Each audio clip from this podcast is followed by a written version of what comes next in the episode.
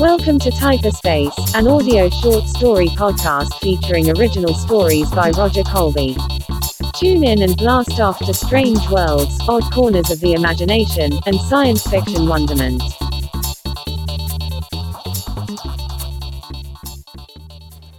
The following short story, Ruin, was featured in my short story collection, The Headless White Horse, available on Kindle and on Amazon and all other digital sources. Spin up the log program, he told the Amazon Echo. Log program 4433 commencing, Clark. came the soft female voice. He had reprogrammed her to use a series of processor arrays he had cobbled together to perform all the calculations and processes necessary for the field to form. She was emotionlessly obedient. The day he found her at that moldy old thrift store on 7th and Berry was a godsend. The place felt like old clothes and cheap vinyl, but sometimes he found gold. His two car garage was tough to navigate at times because of the massive bird's nest of magnets and wiring and circuit boards, but he didn't have the kids or the wife around anymore, his neglect for them eventually erasing them from his life. They had faded from the home he had built for them like a half remembered dream. Nothing mattered to him but the mission since the accident. He would hit the target again, but it was peppered with holes where missed arrows had struck, none of them hitting that bullseye. Exactly 4,432 near misses. Each time he struck at the target, he made a hole, but each time he fired again, he would pull the original arrow free, using the same arrow again and again, hoping it would hold together for yet another chance, yet another sliver of hope that he would strike the very moment in time before he had spoken those fateful words. The fletching of his proverbial arrow was separating at many places, and the head was becoming more and more dull. The flicker of his desk lamp near the kitchen door told him that the impossible mathematical trick he had discovered was working again.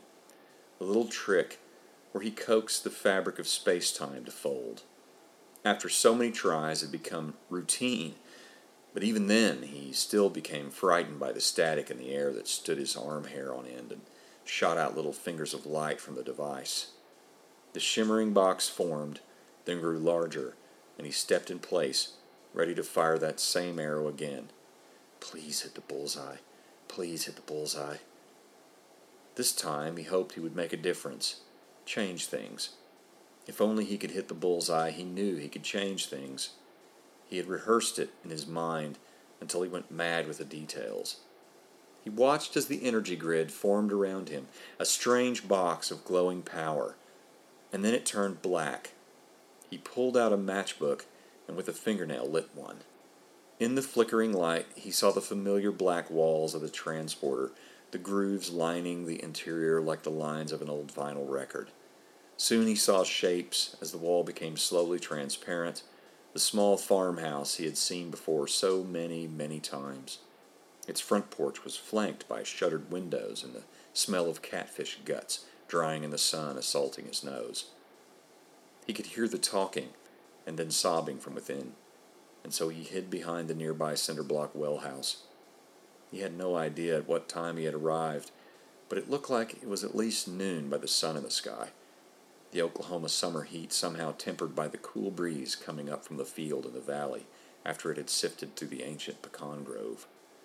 He saw his grandfather emerge, and he knew it was the middle of the twentieth at least, and she wasn't married yet. Grandfather wore a black suit, one of the kind with the tiny lapels and slim Blues Brothers tie. The black horn rimmed glasses caught the glimmer of the sun as Clark tried to be quiet. His mother, a teenage girl, slender and wearing a dress secretly made from a flour sack, something she had dyed to look like the late, latest fashion, shuffled closely behind her father, her face streaming with tears. He had missed the target again, and his mouth quivered with the maddening frustration of it all. His grandmother followed them both, her head low, her thick glasses on the edge of her nose. She carried a white kerchief, balled up in one fist, and now he knew where most of the sobbing had been coming from. He couldn't let them see him, and he had to wait for a few hours before he would go back to try again. But he decided to follow them as before. His form not yet corporeal, he crept around the well house opposite them and watched as they climbed into the old powder blue Ford pickup truck, the rocker panels rusting and the tires bald. The old starter cranked the engine to life, and soon the truck drove around the house.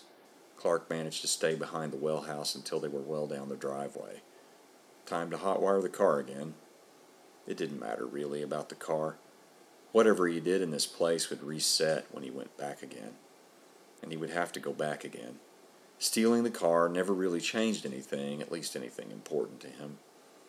He drove at a distance behind because he knew where they were going. He had been here before many times, just not the right time or place. Sometimes he would appear just along the road, watch them drive by. Sometimes he would be just outside the church, staring in at her, going to a funeral, going to Sunday service, going to her wedding. Only once did he see the wedding, his dad looking so nervous and young, not crippled and feeble from cancer. As he left the long driveway, he could still see the dust kicked up by the truck on this old Johnston County road.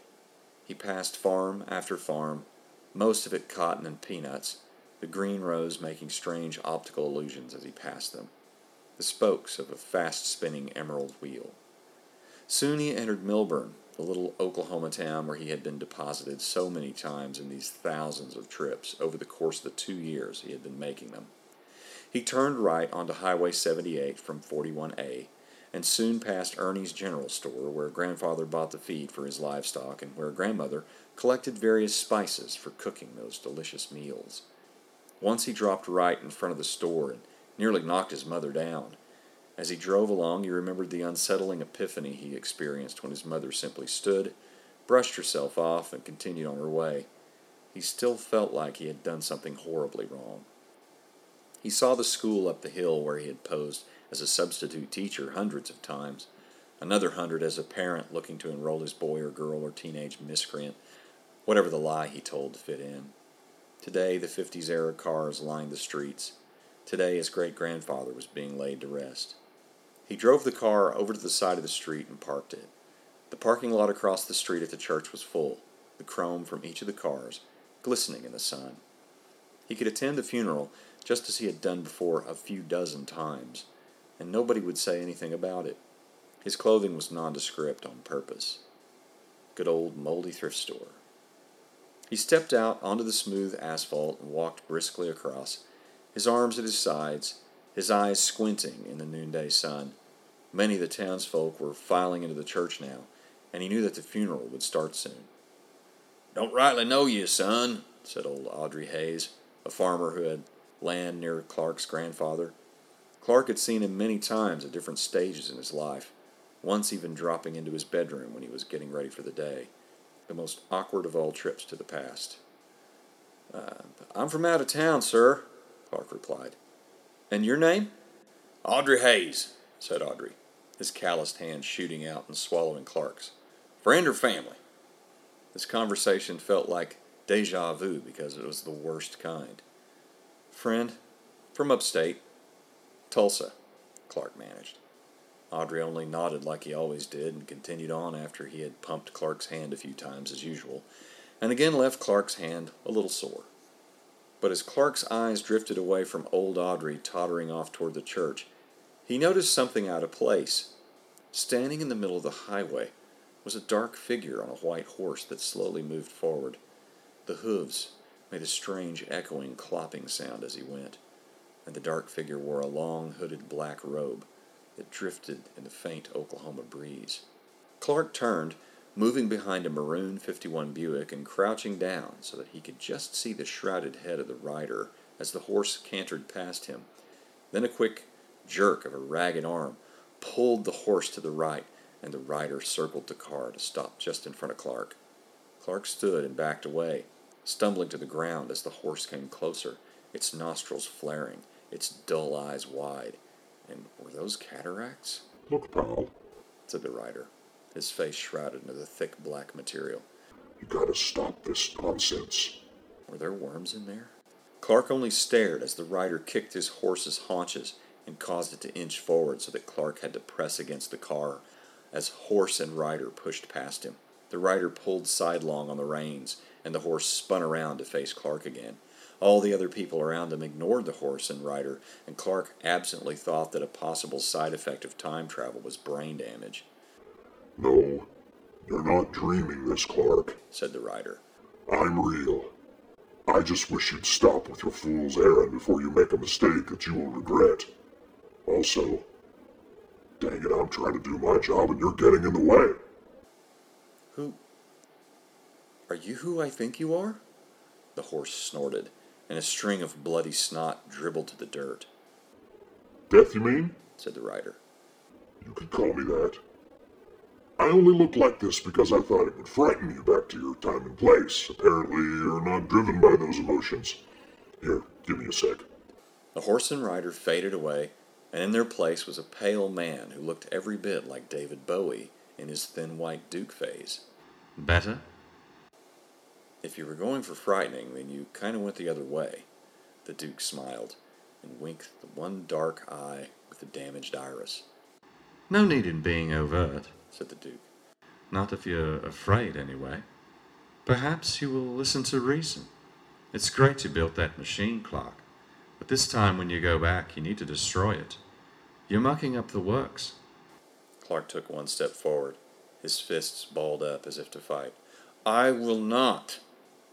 Without warning, as if powered by something unnatural, the Duke struck Clark on the shoulder, sending him sprawling onto the gravel beside the road. A couple of the funeral goers turned to look, but then went back to their business. You will, said the Duke. Don't make this a thing, Clark. I know you want to go back to that moment, but that moment is gone, bro. Shine it on. Clark stood, his elbows dripping blood down his arms, and he rushed at the Duke only to pass through him as if he were a ghost. And he had to stop himself before he barreled headlong into a nearby powder blue Edsel. I'm warning you, Clark said the Duke. When you go back, destroy the device. Even if you make it to the right time and place, she won't listen. She'll still be hit by the drunk driver. If you get her to stay home, she'll slip in the shower. It's a time clock. At least let her slip away quickly and not in agony like the many other possibilities laid out for her. Clark's face flushed. His fist balled tighter until his knuckles cracked. But I have to! he screamed. I can't let the last thing I said to her be that. I just can't. There was a signature flicker of reality around them then, the strange black walls appearing once more, their grooves like the surface of a giant vinyl record. No! Clark screamed. There's still time! There's still time! Always more time! The wind began to blow, driving the dust into Clark's eyes, and the Duke stood before him, nonchalantly brushing little bits of dirt from his black suit. It's what makes you who you are, Clark. You didn't get to tell her the right thing before it was her time, before it was time for me to help her onto the bus. That's okay. That's the way things are. These hard things are what makes your kind stronger and more interesting. If you don't destroy the device when you get back, things will be bad. Bad for all humanity. You've been warned. And then suddenly the Duke was gone, and Clark was in the odd hallway lined with the black, shiny walls. Then he was in the intersection again at night, the next night after he left, and he would have to walk the five miles back to his house again and think about how he could alter the effects of the machine. He had to get it to be more precise, but all of his efforts over the past few years had been in vain. It still deposited him randomly in the past of his mother's lifetime.